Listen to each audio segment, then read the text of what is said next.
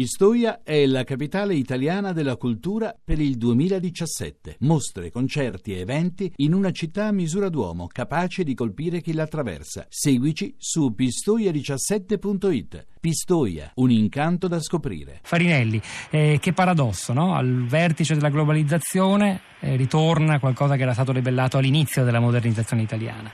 Sì, è un paradosso, ma proprio perché la globalizzazione significa questo la globalizzazione rispetto alla, ai modelli moderni del mondo, ai modelli del mondo moderno, significa proprio il paradosso. Globalizzazione significa che la Terra è un globo, cioè una sfera, dunque ha due poli. Più qualcosa avanza, più l'arcaico si ripresenta.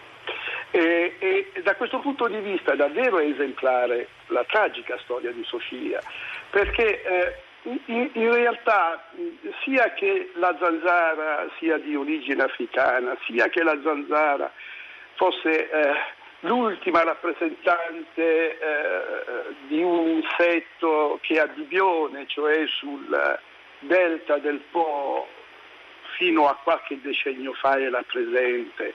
Bene, in ogni caso eh, la globalizzazione significa esattamente questo vale a dire la polarizzazione dei fenomeni. Per cui a misura che si avanza ciò che ci si lascia alle spalle torna. Questa è la logica della globalizzazione e, e, e questo è il motivo per cui facciamo fatica di fronte ai fenomeni della globalizzazione a comprendere eh, fino in fondo. Eh, la malaria in Italia un secolo fa era ampiamente diffusa. Il grande eh, eh veicolo che l'ha allontanata, che l'ha eh, fatta la messa in mora, diciamo così, è, la, è, stata la ferrovia, cioè il veicolo con cui lo spazio italiano eh, dopo l'unità si è prodotto. Eh, qualche giornale oggi, il quotidiano nazionale, offre eh, una rappresentazione geografica, quella che da noi si chiamano cartine, molto interessante, che riguarda la distribuzione, la diffusione della malaria eh, un secolo fa.